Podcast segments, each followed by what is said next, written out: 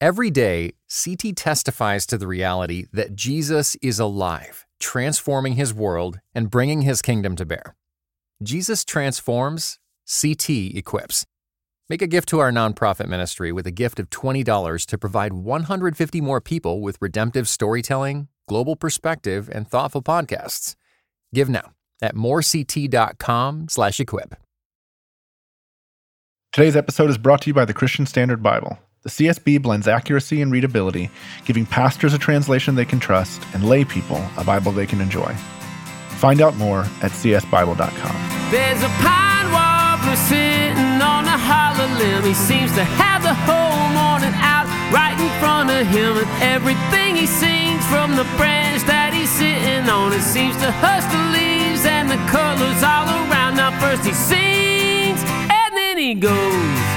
And what it means, it's hard to know.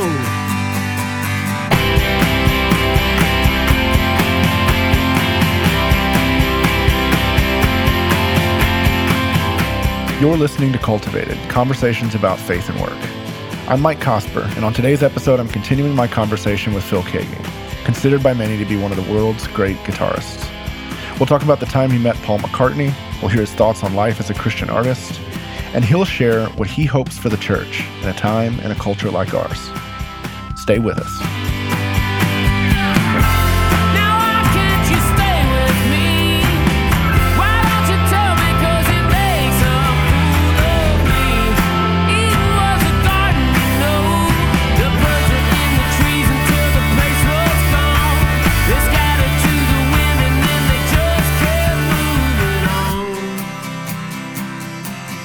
If you haven't heard it yet, you should probably go back and listen to the first episode of this interview, where Phil tracks his career from the 1960s up through the 80s.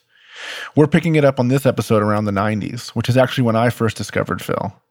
I can remember being about 15 years old, struggling to learn to play the guitar, when somebody first handed me one of his acoustic records.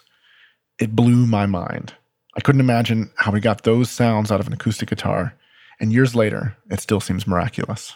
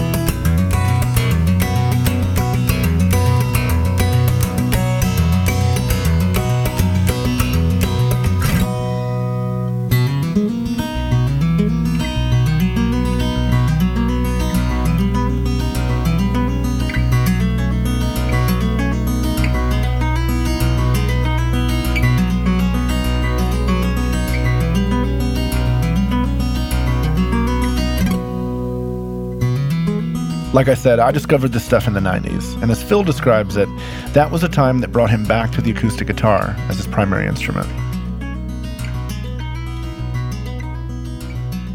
As a guitar player, to listen to that record for the first time, this is before there were YouTube videos and things where you could see what people are doing, just the sounds you were getting out of the instrument baffled me. Like, what on earth is he even hmm. doing?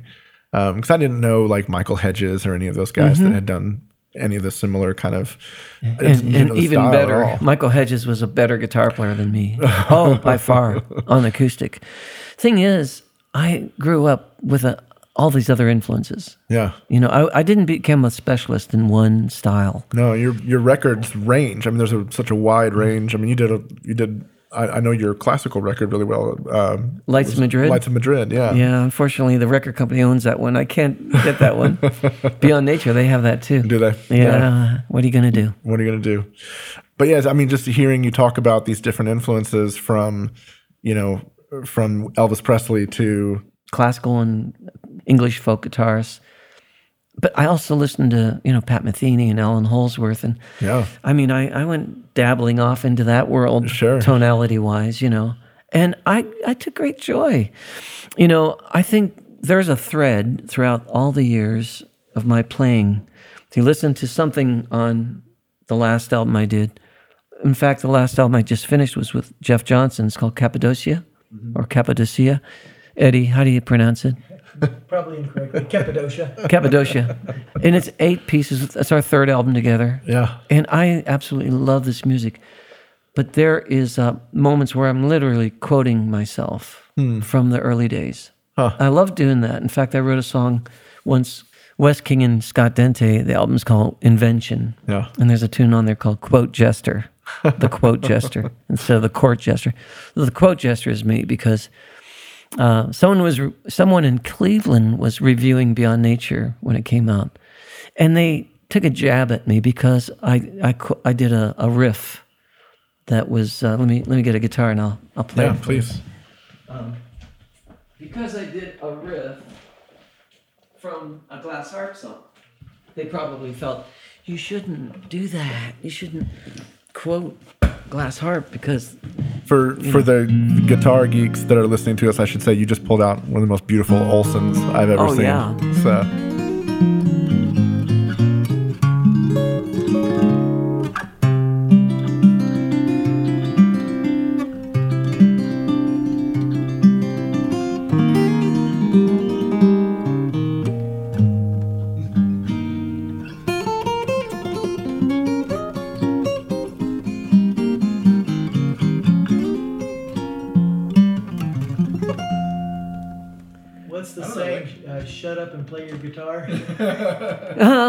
no more talking. well. Uh, It's Frank Zappa. I, I, I, I, I, uh, I I feel quite at home with this instrument. Jim Olson gave me this guitar. did he really? Yeah.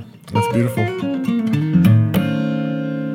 You know, I, I played it. I played his guitars through the 80s and the 90s and to this day. To this day. And he sold many guitars because Yeah. someone saw me play one of his guitars. So I'm sure. God's blessed him, you know. And he blessed me. Yeah. Isn't that great how that can work out? So anyway, the the glass harp song was a simple acoustic song when sing go.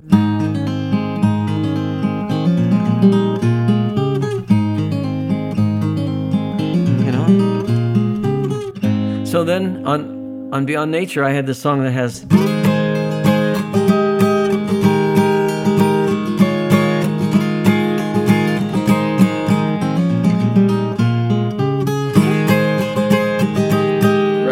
right? So why would somebody say, well, there's a song on Beyond Nature where he's actually lifting and, and stealing from himself, you know, a, a, a little riff from a glass harp song. I took it further and make a pretzel chord like this.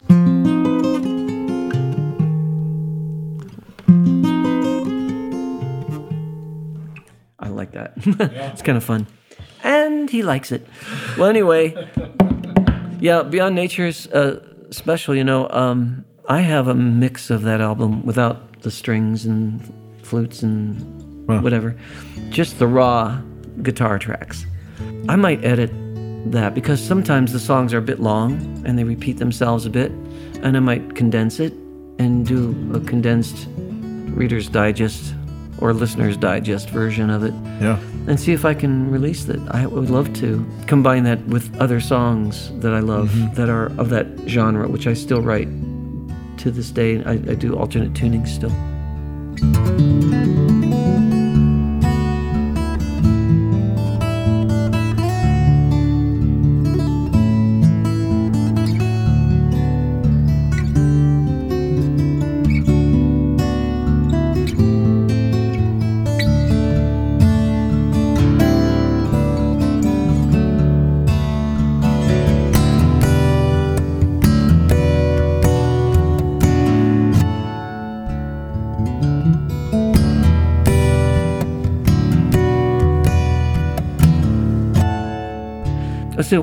There was an album uh, after uh, Beyond Nature, Crimson and Blue, and we got all back in the studio with the amps and the vintage guitars and Yeah. just did a crazy jamming album, and the drummer was John from Glass Harp on Okay. Crimson and Blue. So there's that element, you know. Yeah. There's that amazing drive, like on on the song. Uh, you know. I hear artificial laugh comedy and riddle, making light of a grave situation. You know, you know. You know, and John just rocking on the drums, you know. So. But anyway, I get excited when i I'm- get thinking about those days. I'm know? sure. I'm But sure. you know, since those days, you know, I've, I'm winding down. so. I still make music, uh, but you go ahead. No, I'd, I'd love to hear the way you think about. Uh, I could just listen to you play guitar. I would rather rather than talk about myself. No, I'd, I'd love to hear you talk a little bit about how you, what effect or or what you feel like maybe the the way your faith has shaped the way you think about music and the way you think about art. Well, that's a good question, Mike.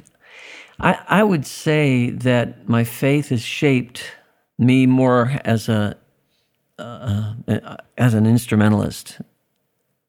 I can sing. You know, I'm not a great singer, but I've sung and I've made half as many vocal albums as I've made instrumental albums. In fact, the in- instrumentals caught up to the vocal albums because I just love to hear music without words. I think something that is more uni- uniquely me comes through the instrumental part of me because when I sing, I'm I'm basically I know I've got this voice that has its own tone, but I also through the years try to emulate my heroes. You know, McCartney and Harrison, and, and I can't really sing like much of anybody else. But my faith has shaped my life and my view of how I live, how I treat my wife, my my kids, the kind of father I wanted to be, how I revere my friendships, and how, thank God, you know, most of the friends I had in the '60s and early '70s, I still have those friends, and I don't like burning bridges. You know, I don't like doing that. We've had disagreements with friends and people along the way. I've had many managers, you know. Uh, some people have just been right there with us throughout the whole thing, like Holly Benyuski, who was my booking agent, still is one of our dearest friends, and we still work together. How it's shaped, I mean, I think I've had a lot of help from my friends, collaborations, poetry. You know, uh, I went as far as being as bold to put one of C.S. Lewis's poems to music, As the Ruin Falls, which was on the Love Broke Through album. Beautiful poem. And then there's this young 25 year old guy who's got a voice of a 15 year old. That was me in 1976. Trust me, I sound like a kid. You still do. But anyway, That's meant as a compliment. Oh, sure. thank you, Eddie. Yeah, yeah. well, you know, I, I do, you know, I people tell me that, you know, and my singing voice is easier than my speaking voice, but I, I, I'm going to keep on doing it. I've got to play tomorrow night in Cleveland, uh, and I'm I'm actually a bit more trepidated. Is that a word? Sure. You know, let's make it one. Let's make it one. you know, about playing live. I mean, I mean, you, when you're starting out, you're, you know, you're, you're a little bit timid, you're, you're know, nervous and scared. And then you go through years where you, you just got this confidence, you know. And then you you come to these these years. I'm in. Yeah. I'm 67. I go, mm, can I do that? Can I remember that? And, but I get up there and it's okay Yeah. for a while Yeah. you know, as long as we can make that happen. But I feel more nervous. You know, I feel a little bit more nervous about it. Hmm. So what I have to do is just settle in and just be myself. Mm-hmm. And my faith influences how I'm going to be. In fact, I think I'm better on stage than I was when I was half my age. When I might something went wrong with the PA and I'd get upset, or my guitar gear wasn't working. Yeah. If that stuff doesn't happen now, it doesn't bum me out. For some reason, I go, well, there's something else we can do here. Right. Why don't we just hang? Maybe I'll share a few simple songs. If I can't loop, it's okay. Yeah. I've got some songs I love that don't require any of that Yeah. nonsense. Yeah. Yeah. And my favorite guitar players don't use loopers, by the way. Huh. You know, Who are some of your favorites? who are your who are your big your biggest influences? we talked about Hedges. I'm, Um, yeah, I'm sure Michael that was an Hedges. I. I'm moved every time I hear him play. God rest his soul. I I, I have high respect for uh, Pat Metheny. I once met him, asked him a question at a guitar workshop. He did a clinic, and I said I didn't understand one of his jazz albums. He goes, "Well, it's it's it's obvious you don't understand jazz," and I I totally agreed with him that he's still a hero. It's an interesting thing, you know. I mean, he's a knowledgeable, intelligent guitar player. I, I appreciate I appreciate guitar players that are like that. You know, like the Wes Montgomerys and the Joe Pass. You know, people that can play like that. Mm-hmm. You know, my friend Mike Pachelli, uh, who produced "Stay Home Baby" on the last album, he just did a new album called Impressions, and he's playing all these guys' songs. Django, Reinhardt, and all that. And he can do it. I go, how do you do that? Allan Holdsworth was amazing, but it was like having a conversation or listening to a spaceman. You know, I mean, he, he came from another planet Yeah. with his ideas of how he played, but I loved some of the expressions. Uh, John Renbourn, I mentioned Bloomfield. I, I, went to see Jeff Beck a few times. I, I'm blown away by what he does still, you know, Yeah. quirky and fun yeah. you know and all these guys have somehow you know influenced me Yeah. but what comes out is me Before we get back to the episode, I want to tell you about our sponsor, the Christian Standard Bible. The CSB captures the Bible's original meaning without compromising clarity. An optimal blend of accuracy and readability, this translation helps readers make a deeper connection with God's Word, and it inspires lifelong discipleship. The CSB is for everyone, for readers young and old, new and seasoned. It's a Bible pastors can preach from, and a Bible you can share with your neighbor hearing God's Word for the very first time. Reading your Bible shouldn't feel like a chore. Learn more at csbible.com. Also, we have some important news for cultivated listeners. The response to this season's been great, and we're really excited about the feedback we're getting for the show. And because of that, we want to keep Cultivated running year round. So we're not going to do seasons anymore. We're just going to try to consistently release podcasts throughout the year. In order to pull that off, though, we're going to transition to releasing episodes every other week. That'll help us maintain a healthy production schedule and continue to get content out on time. So, if you're not subscribed already, go ahead and subscribe to the podcast. And in two weeks, when we drop our next episode with our next guest, Russ Moore, it'll be right there for you when you wake up on a Tuesday morning. All right, back to the show. So, there's this legend you'll hear if you talk much or read much about Phil Keaggy. Supposedly, somebody asked Jimi Hendrix what it was like to be the greatest guitar player in the world, and he responded, I don't know, ask Phil Keaggy. And to be fair to the legend, this would have been around 1968 when Phil was a 17 year old phenom playing like this.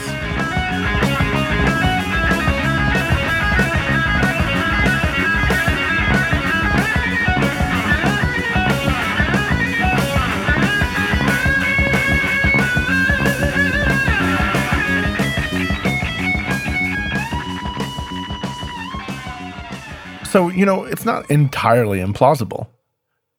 Now, I've heard several different versions of this story. In the different versions, the quote's attributed to either Jimi Hendrix or Eddie Van Halen or Eric Clapton, so it seems more like myth than truth to me. But I decided to ask Phil if he knew about it. Surely he's heard the quote, and if he had any idea where this story came from. That's like saying the earth is flat you know it's like what what are you saying Yeah. I think I think it was a, a concert promoter that Okay. decided to say make something up, and and that's what I think happened. He needed ticket sales weren't going so good, Right. So, So that's where it came from. That's from. where I think it came from. Yeah. My personal opinion, because uh, Jimi Hendrix passed away while we were recording our first album at Electric Lady Studio, where he had recorded, Sure. But. Uh, there's really no way he would have come to a Glass Harp show. Sure. And we hadn't done our album yet. Sure. And if he, if he would have heard it, he'd go, pass. There's nothing too innovative, huh? This little guy with this high, squeaky voice. Uh, no, I don't think he would have heard it. no. Okay. But I was listening to him, Yeah. and Oh, I sure. thought he was a, a pioneer. Yeah. Fabulous. No doubt. Yeah. And uh, uh, his music took me many places. terms of Eddie Van Halen, no way. Eric Clapton, no way, even more. Linda McCartney did say to a friend of mine, it went when because I, I played in a wedding for Linda McCartney's sister Oh, wow. in 1990, the same year I did. Beyond nature. In fact, it was just a month before I started recording Beyond Nature Okay. in uh, September 90. Linda's sister, Laura, worked at CBN in Virginia Beach and, and Christian lady and fantastic person. Uh, we became friends, and when she fell in love with her fiance, and then they made plans to get married. They asked me and Bernadette to be a part of the wedding, and would I sing a few songs in the wedding? I was the only musician vocalist in the entire wedding. About forty five people attended. Attended. So she we we went through the songs and she chose the tunes and one instrumental piece uh, from the Wind and the Wheat and. Uh, um, Paul, she said, "Oh, by the way, Paul and Linda and all the kids are in the wedding party." I go, "Thanks, thanks, thanks a lot for telling me." Gee, Yeah. so there was the rehearsal dinner, and they were there at, at their you know brother's house in the Hamptons, and so Linda said, "Oh yes, I think we have your music in our house." And that's what she said, and Paul just smiled, and you know, gosh, this is surreal because I had I was a huge Beatle fan, and collected a lot of his own solo stuff through the years, and so so he said the last thing he said after dinner, he goes, Now tomorrow, just have fun with it and be of good voice. you know? And uh, I said, Okay, thanks. So wedding comes along. There's only one microphone for the guitar and the voice. Little church PA, you know, Yeah. nothing fancy. No effects, no plug-in, you know, just Right. real raw. I did these songs and and afterwards he says, "You did a fine job. You uh you have a nice voice and you remind me a bit of James Taylor." Oh, nice. But uh, that's what he said and uh, and then we had there was reception dinner and uh, we got talking about music and our influences and we talked about 50s kind of similar to our conversation. And uh, I thought that was kind of neat. But then a, a picture was taken. Bernard took a picture of us playing guitars. And we did that for 20 minutes. Can you believe it? wow. And he wanted to stay and do that, but he had to be tugged away, and Huh. I had to be tugged away uh, to go to the dinner, right? Reception dinner. We could have just hung out because I think it was cool. And we were only playing his tunes, Yeah. like a little bit of uh, Blackbird and put it there, and, uh, and a little 12 bar jam. And, you know, we were just having fun. And Jim Olson gave him a left handed guitar. I delivered to him. Did you really? Mm-hmm. Yeah. He wanted him to have a guitar. He said, You're going to meet McCartney. I got this left handed guitar that the guy couldn't pay for. Huh. I can't play it. He says, Would you like to give it to him? I said, Well, I'll ask. And I went through protocol and all the Sure. stuff. But Byrne took a couple pictures and you could find it on the internet. But uh, it's really cool. It's like 28 years ago. And uh, I was already beginning to go gray and start losing hair. I was already becoming a little old man at that time.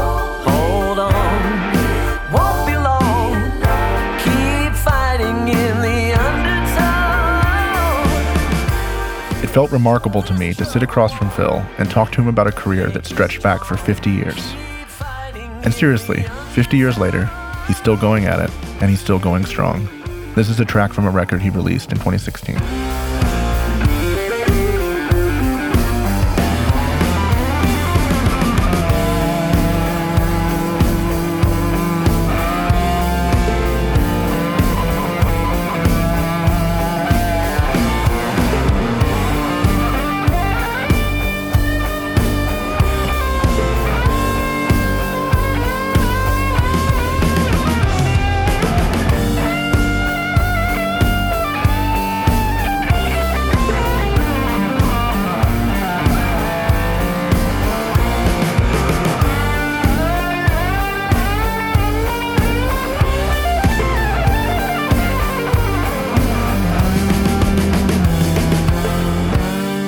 Phil what kind of counsel he might have for Christians who are thinking about trying to make a career in the arts, or who are trying to use their gifts and steward them well. What, after all these years, has kept him faithful? What would he counsel them to pursue?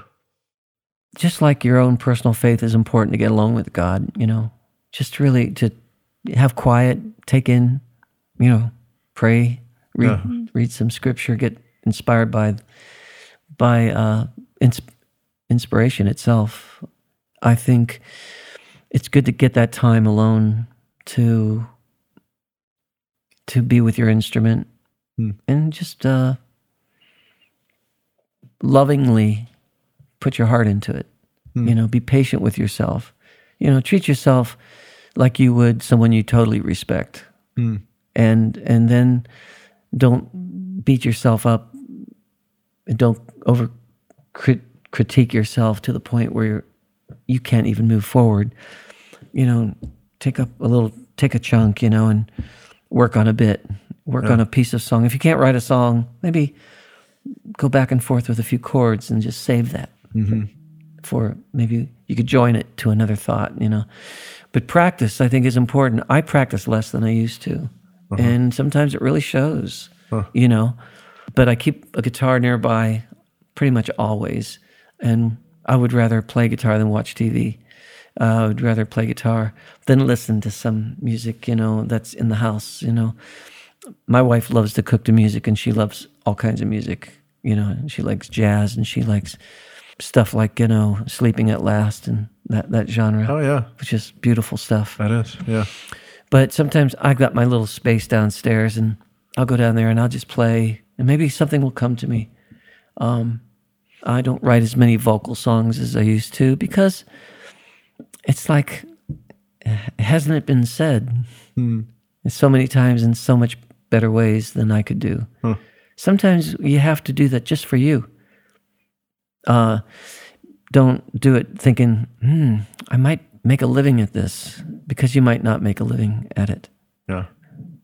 But it's it's what doors and windows open up for you possibly along the way that might be a break or might be a place where you can find purpose and employment and creativity, inspiration, uh, and and uh, projects and collaborations. Like I said, I wouldn't be where I am today if it weren't for those people that encouraged me when I was a youngster and hung in there with me and kind of got what I was doing. And I was never mainstream, never mainstream Christian, never mainstream secular, mainstream music, you know.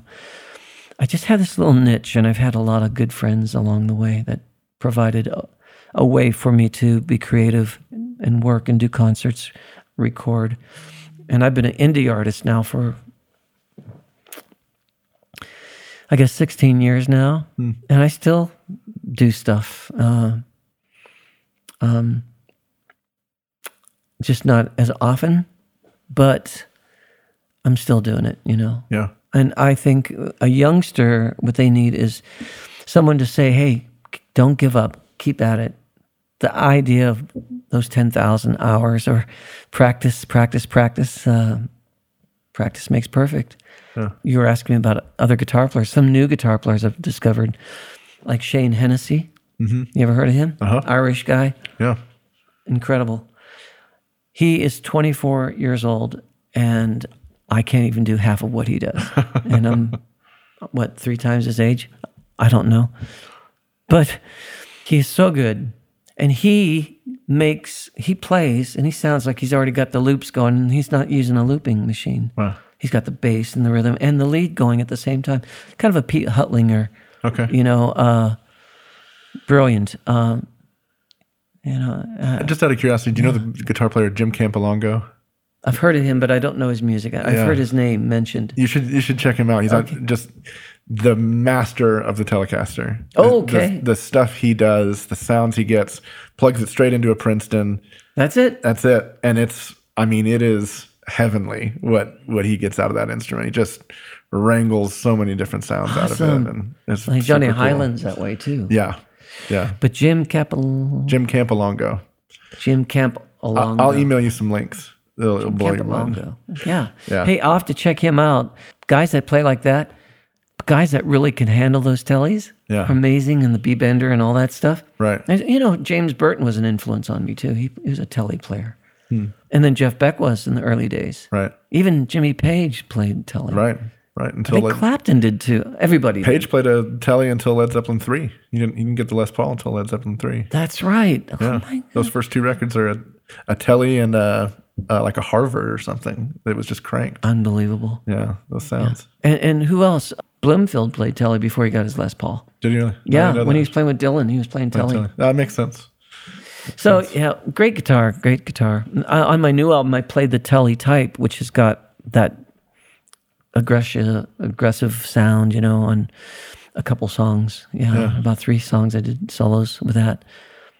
Uh, but uh, when I saw Jeff Beck play uh, one recently here, he played uh, his Strat mostly, but he did pull out a Telly Yeah. as well. That's phenomenal. Well, listen, thank you so much. You've given us a lot of your time. I really appreciate this. Did I really answer your questions? I mean, did I? You did. You totally did. I did. Okay. I, there I have a, else- I have a way of going off. No, that's great.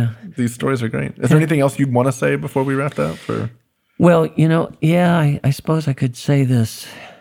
My wife and I, we pray for our country. We pray for our, our community, our city.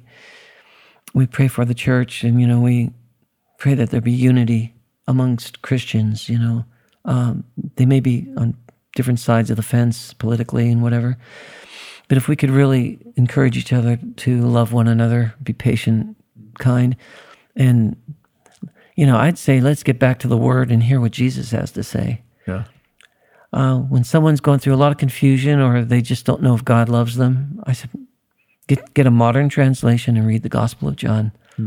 Find out what this is really about, and that we could lead a live life of, and lead lives of compassion and kindness and patience and and creativity and joy and harmony and fellowship and all the good things that God really created us to exper- experience. Yeah. And also, sometimes it's important to take a stand when something is blatantly wrong, you know. And but uh, I don't know. I I don't go out and do TED talks. Good thing, but I, I do know what I feel down here in my heart, and I'm going to keep at it, keep doing it. Tonight we have a couple friends coming. Ken Mansfield, do you know Ken? I don't. Uh, he wrote a great book called The Beatles, the Bible, and Bodega Bay. Oh wow. Yeah, it's his story because Okay. he, he managed Apple in the U.S. for two years. And he, he's he's a close friend. Eighty-two now, Wow. or almost eighty-two.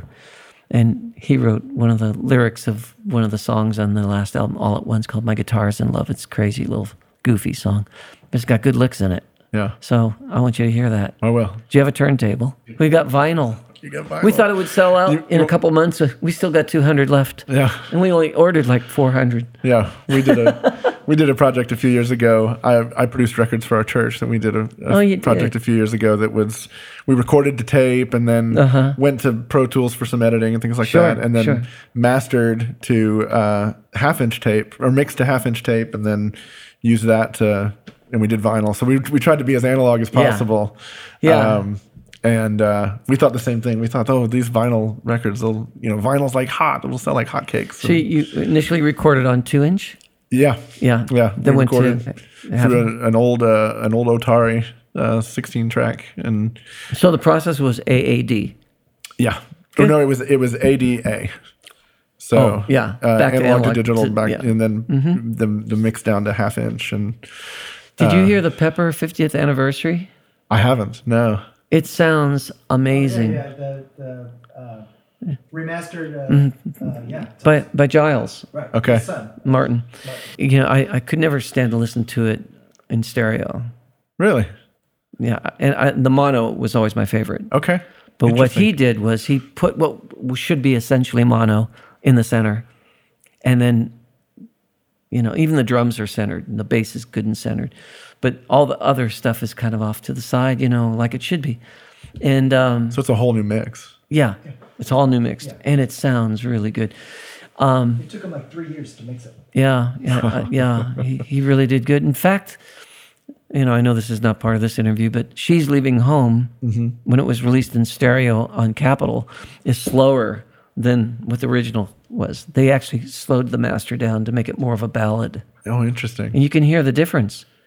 But they were geniuses, yeah. You know, Oh, Geoff yeah, Emerick sure. and George Martin, and now Giles. He's a genius. Emerick's book is great. I don't know if you've read it. Here, there, and everywhere. Yeah. yeah. Yeah. Yeah, it's a great book. I like it. I liked it very much. So uh, we we carry on. You Yeah. know, we carry on. We keep doing what we do, and uh, I uh, I love music so much. You know, and uh, uh, I don't love all music, but I do love not just mine. You know, I'm pretty critical of some of my stuff. I can't listen to some of it, but there's some of it I'm really grateful that I have. Yeah. So yeah, yeah, we'll keep rocking. Yeah. I, I want to say that uh, uh, I don't really have bitterness, you know, over the years. I have more thanks for the, the goodness of people in my life. And the music industry has changed, you know. Uh, a lot of my contemporary artists and friends, you know, we meet once a month for lunch often. And, uh, you know, we're just all trying to figure out what to do Right. as long as we can do it, you know. I don't know, to try to to make a career in this world, you know. I mean, I, I get what the indies were trying to do, you know. I get that, you know. Yeah. And uh, the micros and the 77s and all that. And I never fit into that, you know. And I like I said when you first opened the got here, I said, "Now, why are you interviewing me?" You know. so, uh, yeah, it's like uh, I think if we could just accept ourselves for what we can contribute, and be a part of the beautiful tapestry of it, puzzle. You've certainly done that. No, thanks. Yeah. Thank you so much, Mike. Yeah. Thanks for doing this. You bet. Now first he sings and then he goes. And what it means, it's hard to know.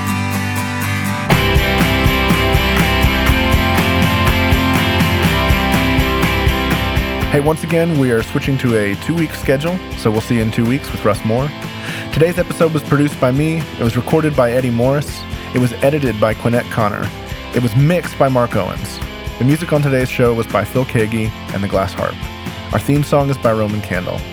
Special thanks once again to Jeremy Casella for helping to make this episode happen. We'll see you in two weeks.